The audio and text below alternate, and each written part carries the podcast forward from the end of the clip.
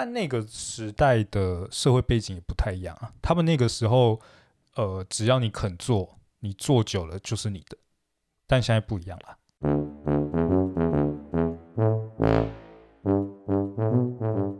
大家好，欢迎来到王家皇室的一场沙龙，艺术批评、议题讨论，呈现给你。这是一对已婚男同志的频道，我是轩，我是玉祥。耶、yeah！第一集，第一集，第一集的一场沙龙，你对这个节目有什么期待？期待它不要太无聊。我觉得这个节目要不无聊实在是太难了。你你觉得你办得到？我不知道，我没有办法保证。而且我们第一集要做的就是艺术电影，你真的觉得我们有办法吗？我觉得它没有到那么艺术电影啦，我觉得它还是偏。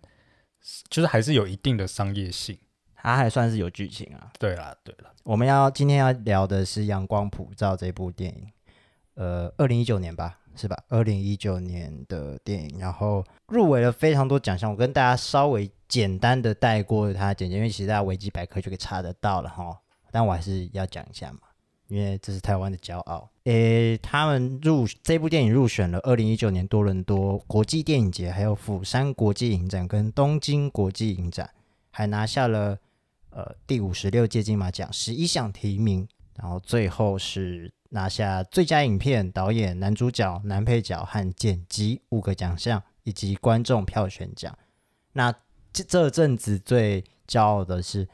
第九十三届奥斯卡金像奖最佳国际影片奖竞赛入围十五强的短名单，你觉得很惊讶吗？你看到这个入围奥斯卡这件事情，对你来说，我其实突然现在有一个问题，就是这是一九年的片，对，然后他在二零二一的现在被呃被报道说他入围了国际影片奖，可是这不是一九年的片吗？我其实不太确定奥斯卡是怎么。我我也是，我只是突然的一个疑惑啦，啊、想说，我以为他应该是要可能入围的是二零二零当年的，或者是之类的，我也不知道。大家有如果有听众知道奥斯卡是怎么选片的话，可以跟我们讲一下。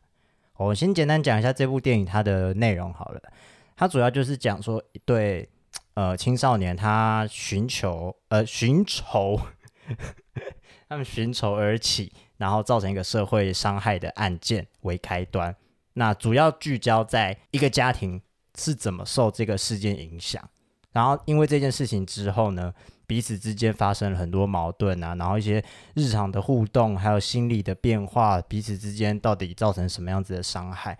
那导演钟孟宏他很厉害的，就是用他很细腻的观察，还有用各种技术手法，包括灯光、呃摄影，呃摄影是他自己哦，他是化名，导演跟摄影都是他自己。然后用一些这种技术性的东西，去很细腻的表达这个家庭的关系，还有其中累积很久的一些可能每个人彼此心中的黑暗面，这是他们他在这部电影里面很厉害的地方。我想聊聊这部电影它最大的核心就是家庭，我觉得这应该是当代的。每个人都会遇到的状况吧，就是自己跟原生家庭到底和不和睦。应该是说最近年来比较这个议题比较被重视嘛，就是过去大家可能都会受一些传统价值观，认为父母不管怎么样都是对你好，嗯，然后就算他再怎么严厉啊，都是呃为了孩子，嗯，对，嗯，然后好像孩子也没有办法去，呃，未必顶撞，但可能就是。沟通什么之类是比较缺乏，可是近几年比较有反转。我觉得还有一个很大的因素应该是网络吧，应该是很大的影响，就是因为资讯很容易有靠自己获得，所以有很多不管是知识或者是想法、观念什么的，都会因为资讯的快速流通，然后你自己有了一些价值观，你自己长成了一些你自己的东西。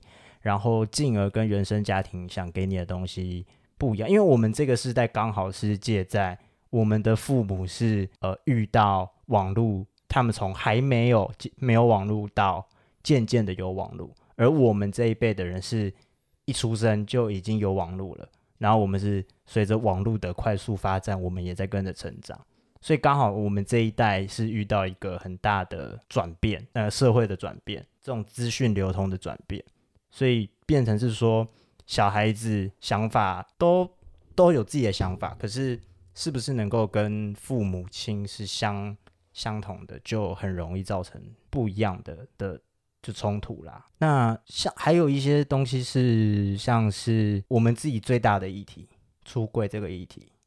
嗯，突然好沉重，突然突然讲到自己身上，怎样？就这个议题也也，也是蛮大的吧，因为可能说我们父母那个年代根本就没有这个议题存在，因为没有人敢说。对，对我我是听好像不知道是跟我阿妈聊天，还是跟我妈，还是看节目，我忘记了，但是有有讲到说。他们那个年代是厝边隔壁是拢知多一个可能介意查甫的，迄个查甫的介意迄个查甫的，就是他们隔邻居之间可能会有谣言，可是不会有人承认，这是呃他们那个年代会发生的状况。可是，在我们这个年代变成是，我们要想尽办法的自己的身份认同能不能够跟原生家庭，我们能不能够告诉我们的爸妈我们的性向。然后甚至是让大家知道我们的形象，但我觉得还是有一些人一定家庭比较传统的或保守，还是一样没办法出轨啊。对啊，对啊，对啊。可这这也是一个，就就就是议题啊，这就是一个议题啊。他们真，他们根本就讲都不能讲啊。我们算是还能讲。其实当初我出柜的时候，我妈妈也不是很能接受啊，对啊，也是。相处相处，随着时间慢慢的继续相处下去之后，可能妈妈自己觉得，我不知道她怎么想了。诶，之后妈妈上节目，我可以问问她怎么想。但就是随着时间过去，慢慢的妈妈放下心防，然后，呃，我自己也没有太纠结一些小事情，就可能因为我们的长辈会有一些言语上比较政治不正确的用词。他们并不知道会伤害到我们，然后他们说了之后，其实不自觉，可是我们其实受伤了。但我渐渐其实对这个事情也已经算是麻痹，或者是就是觉得不要去钻牛角尖这些事情。现在现在对我来说比较重要的是能不能够跟家人和睦相处。所以我的这个家庭议题就是我自己觉得有一个蛮好的，逐渐在变好的情况。但我相信目前社会上一定还有。非常多有出柜议题的人还在挣扎，跟自己的原生家庭怎么和解，怎么去沟通。你要不要多说一点？你为什么会想到出轨这件事？我觉得是原生，就是原生家庭这个题目啊。我我自己最大的议题应该就是出轨，没有啦，不止啦。原生家庭议题太多了，出轨只是其中之一。还有经济压力吧，我们家有蛮沉重的经济压力。那我觉得经济压力也是蛮多家庭会有的状况。那尤其经济压力衍生出来的，就是父母亲可能对小孩子会有期待，会希望小孩子不要过得这么辛苦，然后要求小孩子可能考医学院考，或者是考老师师资辈的情况，就变成说。呃，从金钱、经济压力这个议题上延伸出来的，就是自己的梦想跟爸爸妈妈的期待会有落差。我我自己遇到的是，他因为在呃《阳光普照》这里面，他主要就是用一个家庭去描述说，当一件社会案件发生之后，家庭花了多大力气去互相照顾。那我们其实可以看得到，这部电影里面导演最厉害的地地方是用各种细节的技术。去呈现，像是有一幕，应该已经到很后半段了。呃，这应该不算暴雷，这不会爆雷，因为这个画面必须要大家亲自看才能够感受到。就是在电影的最后，有一幕是他们走上了一座山顶，导演用的灯光手法是，他把爸爸打成只有半张脸是有阳光的，半张脸是阴暗的，而妈妈是从画面中看得到妈妈是就是明亮的那个。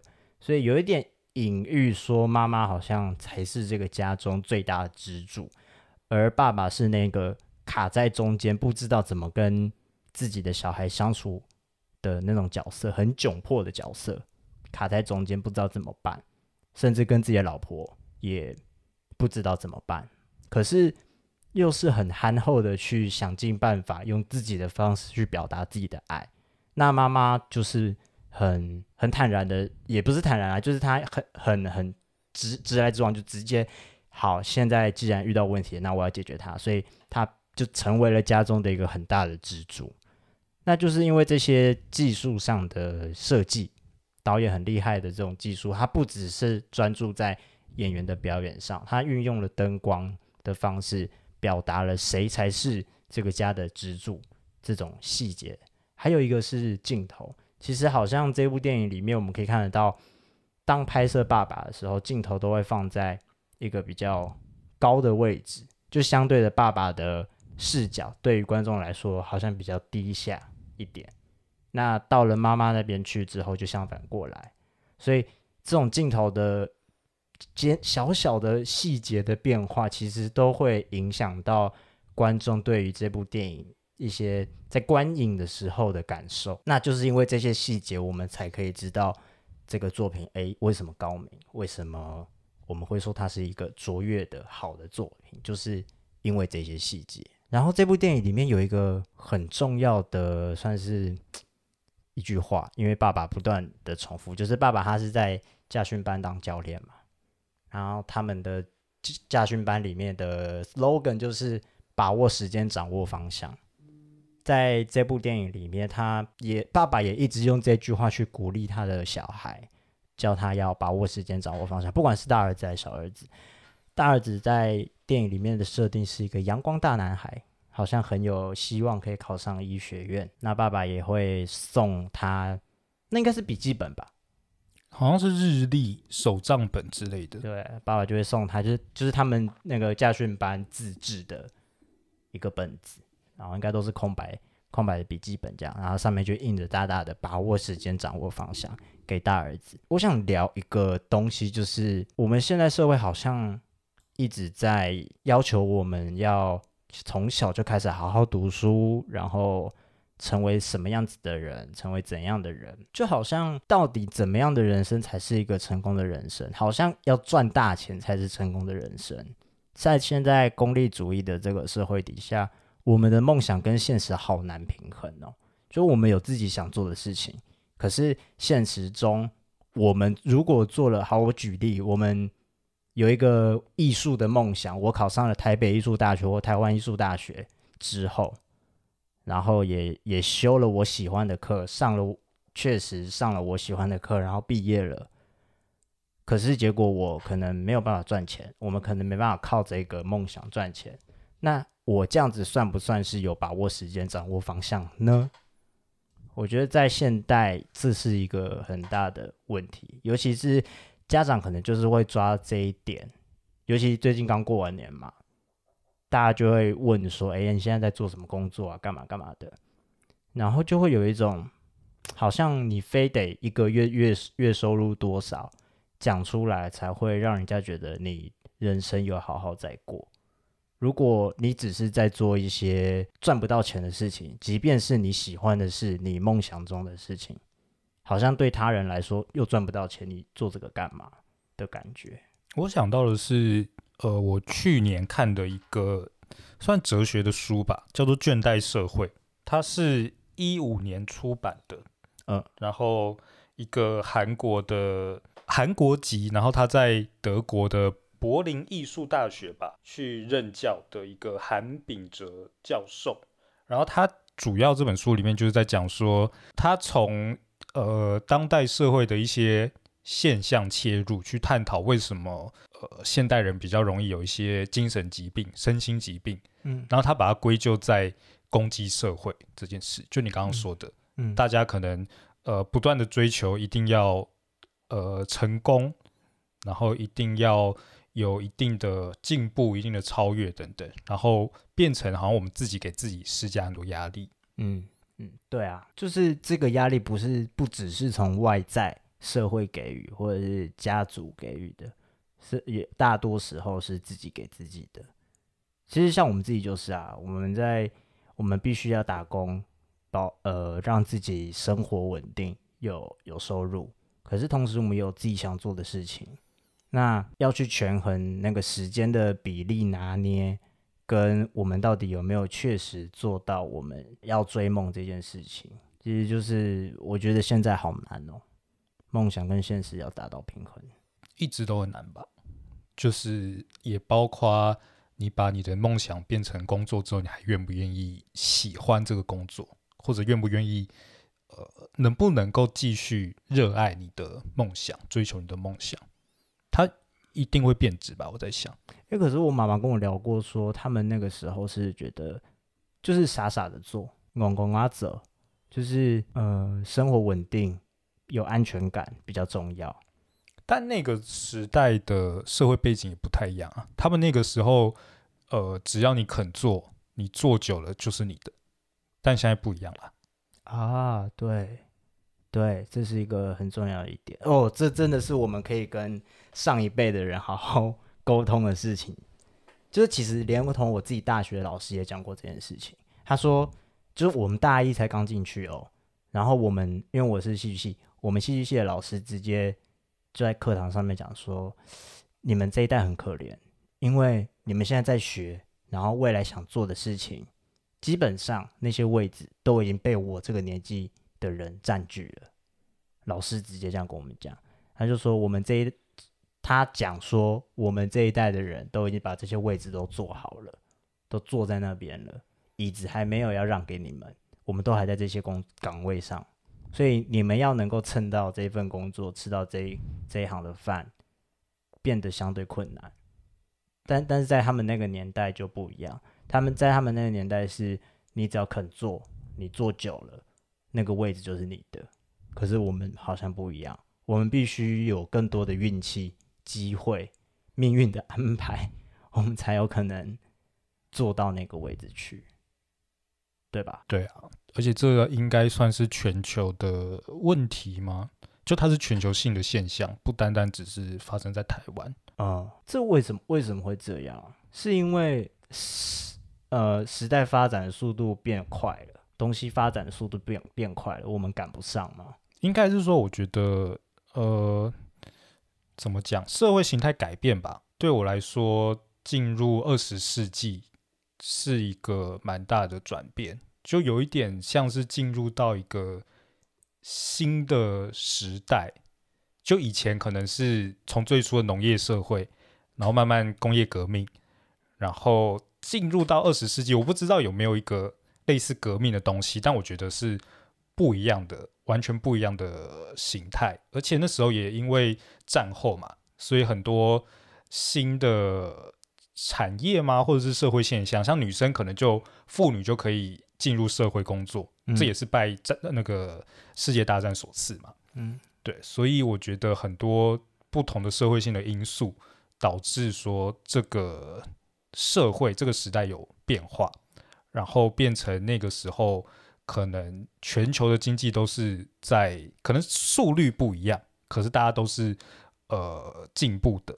嗯，对，就是经济都在膨胀啦。嗯，所以各国都会有一些。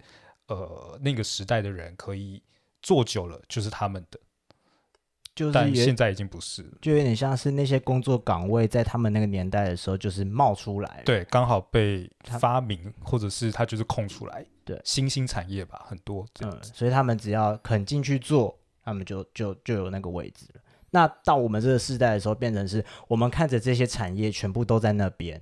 但是产业上面都有位置，都都有人了，位置上面全部都坐满着人，然后这些人就是我们的上一代，然后还轮不到我们，因为这一代，因为我们的上一代还没有老到嗝屁，应该也是因为现在呃，那叫什么啊，人的寿命啊，对，就延长了啊，嗯，医疗进步，寿命延长，嗯，唉，所以我们这代就是我老实讲那样，真的就是。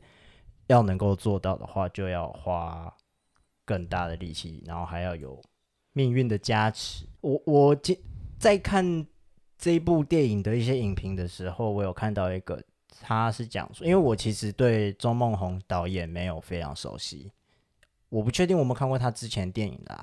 但总之，这个影评是说，这部电影有别于周梦红导演之前的作品，有一个很大的差异是，周梦红导演以前。比较习习惯去抛出问题，这一点跟你很像。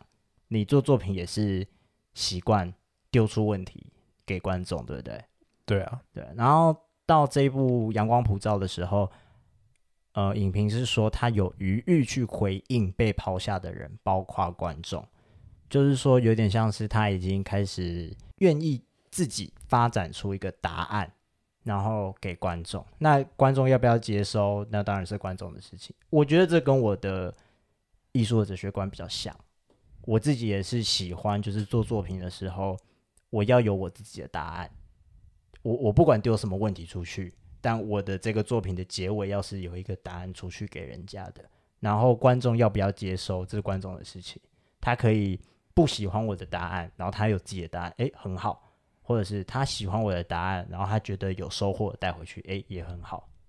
这是我我自己了。那你呢？我觉得不会到你所谓艺术哲学观这么的保守吗？也不是保守，就是这么的确切吧。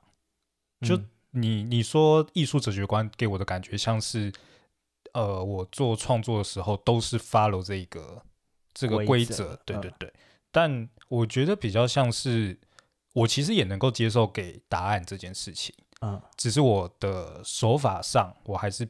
比较习惯，或者是呃，也许是潜移默化，就是选择去丢出问题。嗯，那你有觉得说一个艺术作品，你比较倾向就我就会说个人爱好就好，你比较喜欢看到一个作品是抛问题给你，还是你喜欢看到有一个答案，然后让你可以去批判或者是去接收？如果是个人喜好的话，你喜欢哪一个？我觉得蛮中性的，我觉得这个有可能对这个比较不会是我去喜欢一个作品的主要原因。嗯，对，主要还是看它的形式或者是内容，而不会说单纯因为它是丢问题或者给答案，然后就产生一些好恶。嗯嗯，之前大佛普拉斯很红的时候，其实我超讨厌。为什么？我当时候看完的感觉就是一种，所以呢？就是他一直在拍低呃，那个叫什么？呃，就是比较低下阶层的人，底层对底层的人的生活样貌，然后拍出来讲完，然后就没了。我就有一种，不是让你讲，你拍你花大费周章拍一个这个东西给我要干嘛？我觉得我会呃，我觉得我跟你有一点像是有一个点很像。的地方是，我也可以接受提出问题没有给答案，然后我也可以接受有给答案，可是我完全不能接受不给任何东西的作品，会让我很生气。但对我来说，虽然我自己呃大佛普拉斯给我的感觉也没有非常深刻，但对我来说，它就是一个呃某种程度上，它也是丢出问题啊。他丢出了什么问题？应该是说他把这样子的社会现状。给抛出来，可是大家都知道啊，未必啊，有时候就是需要提醒啊。真的吗？我觉得这我的感觉啦，就我个人的感受，就是他现在讲的东西已经是普罗大众随随便便都看得到的东西，随随便便找一部纪录片都能够看得到的东西，然后他又再用剧情片的方式再去把它模拟出来，而我就不懂这个东西再再一次被模拟到你的作品上的。用意是什么？可是如果你硬要这样子说的话，好莱坞的至少说爱情片都可以不用拍了，啊，因为全部都是大家都知道的事情。啊，所以我讨厌啊，所以我讨厌。可是阳光普照某种程度也会是你知道的事情啊，应该是说很少有电影或者是任何的创作能够，应该是怎么讲？现在已经是个资讯爆炸的时代嘛，所以已经很少有东西能够是完全的创新，或者是呃完全的能够。让人有全新的感受嘛，或者是说你从来没有意识到的东西，不太可能有这样的状况。我这样讲吧，我觉得，哎，我们现在本来讲，本来讲阳光普照，然后变成在讲大佛普拉斯，没关系，稍微带，稍微拉拉扯一下。就是我觉得我生气的点是，大佛普拉斯用用他他刻意用了一个形式嘛，黑白。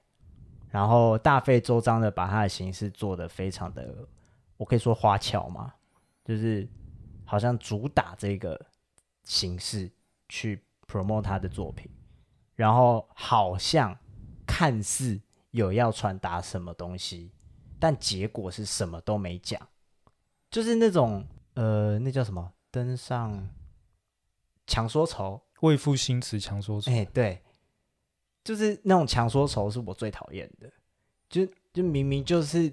啊，你没有要表达什么，然后你硬是要假装你要表达什么，那我就觉得干嘛啊？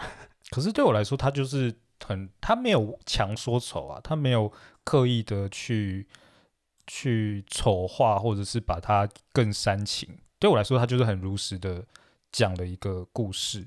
嗯，好吧，嗯，可能就是我的偏见，我不知道哎、欸，我我那当当时候啦，就是大佛普拉斯看完的时候，真的就是一肚子火。但你为什么觉得他没有给任何问题，也没有给答案？呃，对我来说，他就是我刚刚已经讲了，他就感觉就是在再一次的把现代呃当代的问题，只是把它拍出来，就就是人家纪录片好歹会去记录真实的状况，然后可能会有一些反思、批评，或者是。去想要怎么解决这些社会问题、结构问题。可是大佛普拉斯他就是讲了一个故事。照理讲，即便是那种英雄旅程，很很好莱坞式的那种英雄旅程的故事，都还能够给予观众一些东西，让观众带走某一种价值观，然后让观众有充满力量的感觉。像黑豹好了，我很喜欢黑豹，虽然它是商业电影，可是。他给了一些力量给观众，但是大佛普拉斯他没有给任何东西。他不仅没有对于社会现况提出一些疑问，他也没有对于社会现况给出一些他可能觉得可以做到的答案。他既没提问，也没有给答案。那对我来说，你做这个作品要干嘛？但有没有可能他是要传达一种感受，或者是他想要让观众看完之后有一种共感？就是说，能够去同理，也未必要同理。也许，呃，maybe 啦，就是有可能一个非常上流阶层的人看完之后，也可能他会很厌恶，也说不定。他可能会很嫌弃，很排斥底层的生活，或者是觉得好像被批评、被仇富等等。嗯，所以我觉得未必他，呃，一定是有一个特定想要寻求的观众获得的感受。嗯，但也许他并不是真的要，呃，观众去思考，或者是有一个新的想法，有个答案，他也没有要这样做。那他要什么？这就是我的疑问，就是感受啊，就是他希望观众离开的时候，看完然后离开电影院的时候，有一个特别的感觉，不论那个东那个心情、那个情绪是好是坏。嗯，好了，总之是没有达到我这里了。嗯，我是我是带着愤怒离开电影院的。你好糟哦！为什么？本来就可以有自己的想法啊。是是是，对吧？你还不你还不是自己讲说，刚你你看完大佛普拉斯，你是我是没有感觉，没有特别的想法，但我不会到愤怒啊，我不会去批判这个导演的。对，除非他是个很很烂的片，但我不是啊，但我觉得他不是。好。OK OK 啦，我觉得本来就每个作品有每个人的诠释嘛，都都可以有自己的想法。那我我自己就是对于大佛普拉斯是这样想的。那这是刚刚在讲说，呃，周梦红导演他在他的作品上到了这一步之后，他开始尝试是给答案。虽然我不知道这个答案是什么，就是影评这样讲了，可是我有在想说，诶，那周梦红在阳光普照里面给的答案是什么？我其实没有什么想法哎，你有吗？那个答案是什么？或我们先讲他的问题是什么吧。我是说导演抛出来的，在这个电影里面他丢出来的社会问题、社会现况是什么？我觉得就是家庭啊，我觉得就是一个他借由一个事件带到一个家庭是怎么分崩离析的。然后彼此又是怎么想尽办法的？因为刚刚前面就讲了吧，他们大可以就是这个家庭直接毁灭，就是到电影结局的时候，他们就是各走各的路，这个家庭直接崩崩坏。可是这部电影的结果是，每个人都还是拉着彼此，然后到最后互相和解、互相体谅、互相原谅。对啊，我觉得这应该就是他要给的答案吧。就是他比起单纯你说的一个很可怜、恐怖的事情发生之后，家庭分崩离析，比起这个，他反而是呃在最后有一些家庭的和解，然后最后大家变得比较呃快乐的结局这样子。哦，你这样讲，诶，在我大纲里面，其实我现在要讲的东西在很后面，但我觉得我可以先讲，呵，就是因为每个角色都经历了非常多的状况，风风雨雨、裂裂缝。然后正是因为经历了这么多的苦难之后，彼此才有办法去体谅对方，去，甚应该就是说，当我们没有选择放弃家人的时候，我们都会在挣扎之中去靠近对方，用颠簸的方式接近对方，是这样吧？所以我觉得我你刚刚那样讲，就让我觉得好。那这部电影导演好像想做想说的就是。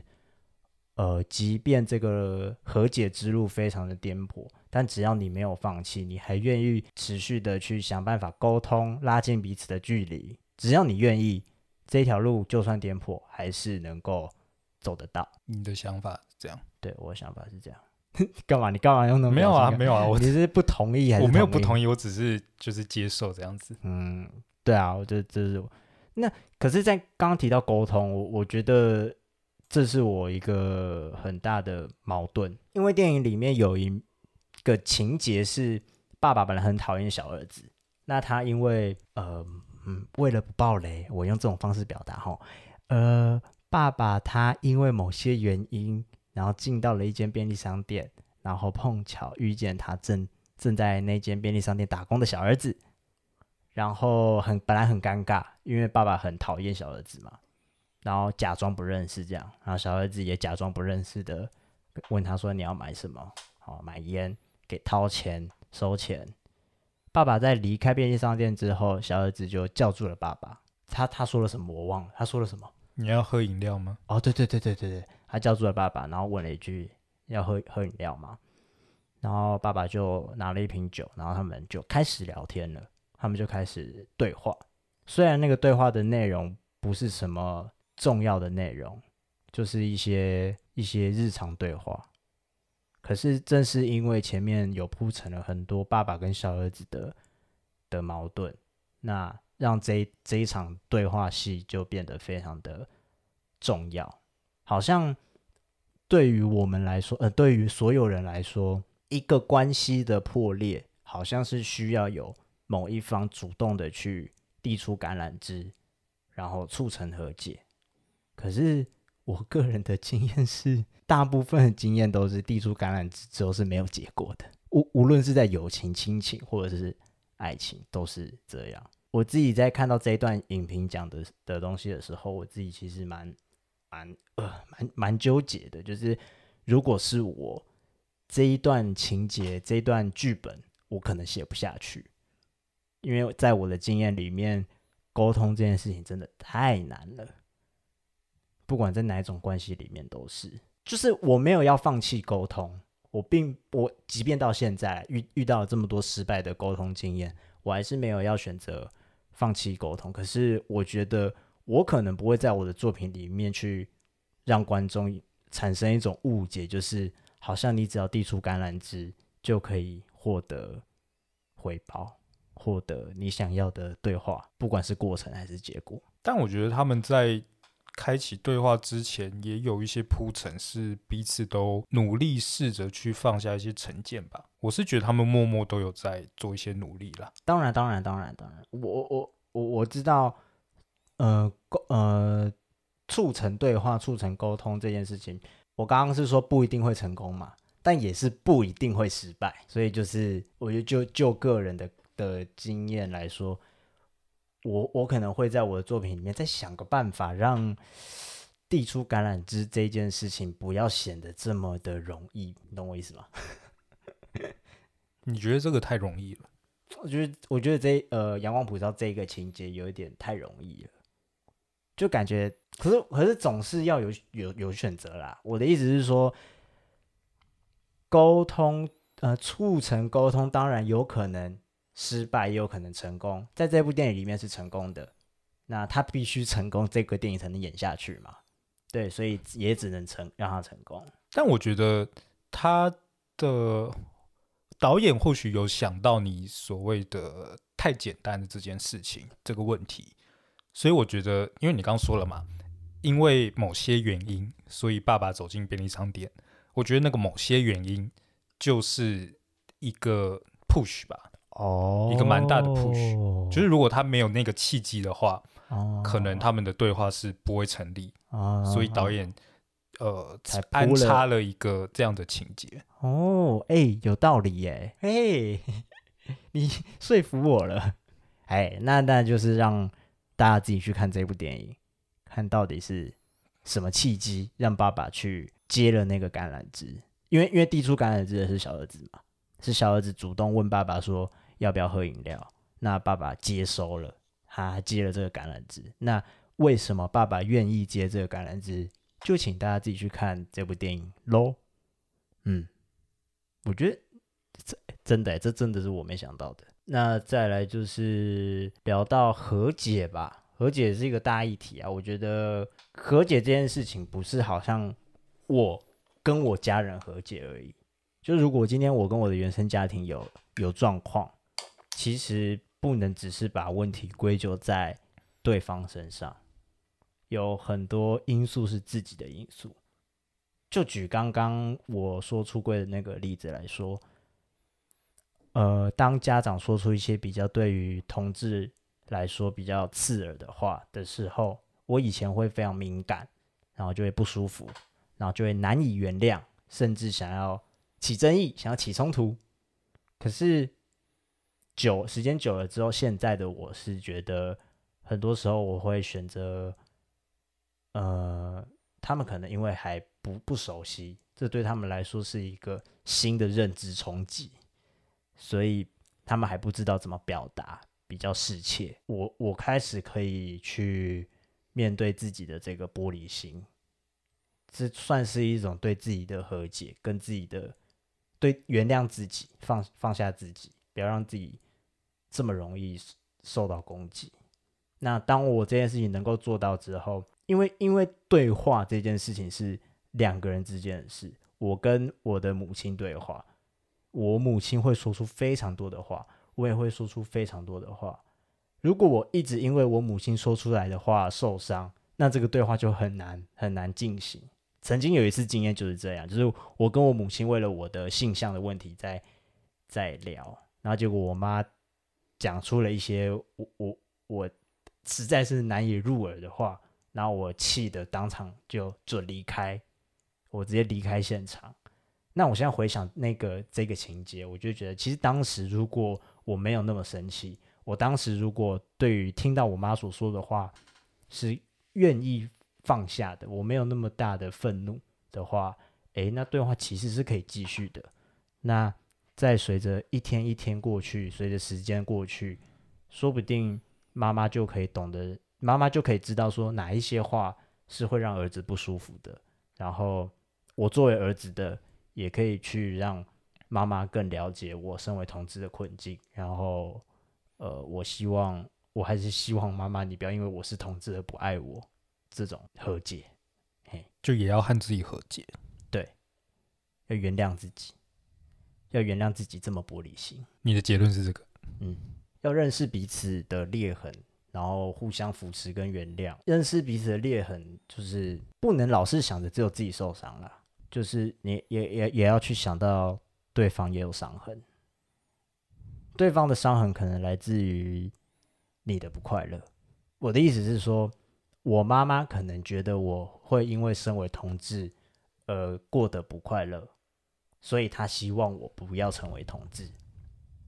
那他在这样子的状况底下去跟我对话的时候，他就会有很多的不好听的话，对我来说不好听的话，对对同性恋来说不好听的话。可是我们必须要认识到彼此的状况是什么。我我要去认识我自己现在身处在什么样的状况，也要去认识我妈她现在身处在什么样子的状况。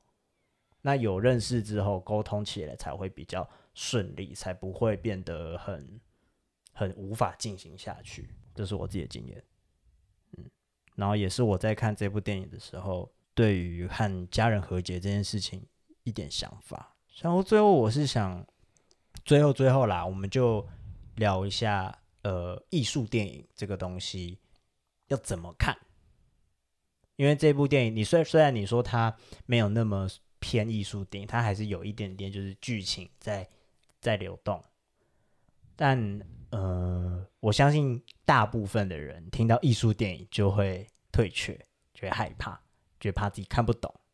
这样，那我自己个人的想法是，对于艺术电影，首先第一第一步就是。先看就对了，你不要怕自己看不看得懂。我觉得这不管任何艺术都是啦，音乐啊，或者是绘画、美术什么的都是。其实像我们去北美馆看展的时候，很多展其实是看不懂的，然后你必须要看旁边的说明牌，你才能够知道他他想要表达什么。可是就是那个呃，随着时间，你你愿意去接触它的时候，你会发现。你看的越多，你收获就会越多。那尤其是前面我刚刚有提到说，这部片导演他用了非常大量的技术在描写细腻的事情上。他用的不只是演员的表演，还有摄影、灯光、美术、剪辑等等这些技术面的事情，去辅佐他的作品变得更完整。那我觉得大家可以看的东西，就是在这些细节上面，大家可以。像我刚一开始讲的东西，就是爸爸妈妈到了山顶上面的那那个画面，就是一个非常明显的例子，就是他用灯光去呈现出妈妈才是在这部片里面最大的支柱。那你如果愿意多接触艺术电影，然后更了解一点点就好，不用太多，你只要有一点点对于技术的认识，像灯光。你知道，你知道这一部这个画面灯从哪里来的？然后它打到了谁身上？谁谁正在谁的灯比较身上的光比较多？然后镜头摆在比较高的位置还是比较低的位置？所以它给了我什么样的感觉？你有一点点的认识之后，你去看这些艺术作品，就会显得哎，看到更多东西。但这不算是一个门槛吗？我觉得算啦，就是你你你真的是得，因为像我个人对于绘画是完全不懂，所以去我去看北美馆的时候，那些绘画的展览我基本上都是跳过。哎，错误示范，哎，刚刚自己才讲说要多看多接触，但我自己就是因为我真的对绘画不熟悉，所以绘画完全带给我不了任何东西。所以那你觉得，如果今天一个非艺术专业，就他从来都没有学过任何艺术相关的才艺班也好，嗯，或者是科系之类的，他都没有学过，嗯，他这样子去接触艺术，会有一定的难度吗？一定有，一定有，这不会演。但那你觉得要怎么样去让这个难度降低，或者是怎么让这个门槛降低？也未必是门槛降低，也许它就是存在在那边，但要怎么样让？观众愿意去跨过那个门槛去接触，去进来这圈子。我我觉得就是保持着一个宽宏的心，就像我自己如果去看绘画的时候，我就是一直要说服自己说：好了，你不要再想着你看不懂了，你就去看吧。然后你就不管有什么感受，那都是你的。我今天因为也是有经验，我去看某一些画的时候，然后我虽然真的因为可能是一些抽象画什么的。就我真的完全不知道他要他他想要绘画出来的东西是要表达什么，我完全不知道。可是我确实是站在那幅画前面的时候，有感受到一些东西。那对我来说就是一个收获了。所以我会推荐人去看艺术电影的话，我就会说，你真的就是不要抱着任何的成见，你不要去害怕，你就是放宽心，你就先看再说。那看了之后。你可能完全对于什么剪辑、灯光、摄影那完全一窍不通，完全不懂也没关系，你就看，然后看完了之后，你想想看你自己感受到了什么。我觉得第一步就是这个，就是你先感觉到一些什么东西，那那个就是你的，那那那个感受就是重要，那个感觉是真的，你要相信这件事情。然后第二步才是说，如果你有余力，因为大家都要上班很累，可是如果你有余力，你愿你想要多认识，假设不管是艺术电影啦，或者是美术、绘画、雕塑等等，你有余力，你就再去看一些比较。深刻去讲这些比较技术的东西，你就浏览就好，也不一定要真的读到多深。我觉得你只要浏览过这些东西，浏览过技术的东西，稍微了解一点点之后，你再去看另外一部艺术电影、另外一个雕塑品、另外一个绘画，你就会获得比你上一个作、比你看的上一个作品来的更多更多的收获。我觉得那个是一个指数成长的事情。不是一个缓慢缓慢的过程，它非常容易就因为你可能多懂了一点点灯光的事情，然后你在看这部电影的时候，你的收获突然比上次多更多。这就是我对于如果要推坑别人去看艺术电影的话，我会这样觉得。所以我就就就希望，如果现在真的有听众听到现在还没离开的，也是蛮佩服你的。那放宽心去看所有比较困难的艺术品吧。包括艺术电影，包括绘画，包括雕塑等等，包括剧场，都是你愿意踏进去看，就是好事。因为，因为不管怎么样的作品，一定都会带给你一点什么东西。就像，就像大佛普拉斯带给我也有很多东西啊，就是各种各样的愤怒。然后你，你回馈给我的也是，也是东西啊，就是针对大佛普拉斯啊，就是。你觉得我的愤怒可能有点太偏激，或者是，或者是你有其他的想法？我觉得对我个人来说，这都全部都是收获啊！就是我有我自己愤怒的点，那别人有别人的想法，那他在跟你对话的时候，去讨论大佛普拉斯的时候，有不一样的交流，那就那就很棒啊！就是彼此都有获得新的东西，这样，即便我们互相都是。不认同彼此的想法也无所谓，那就是交流嘛。这本来就是看作品的时候有趣的地方。好啦，那我们第一集就在这边做结吧。用艺术电影，你要不要先跟大家解那个最后讲一下我们的 Facebook 跟 Instagram 推广一下？不然都没有人知道我们的 Facebook 跟 Instagram。那你讲啊。好啊，总之大家去搜寻王家皇室。在 Facebook 或 Instagram 上面帮我们按赞、订阅、分享啊，YouTube 也有啊，只是目前上面都没有东西啊。之后我们会考虑放一些东西上去，可能就把我们的音档也放上去吧。好，那今天就先这样喽，大家拜拜。你不跟大家拜拜吗？嗯，拜拜。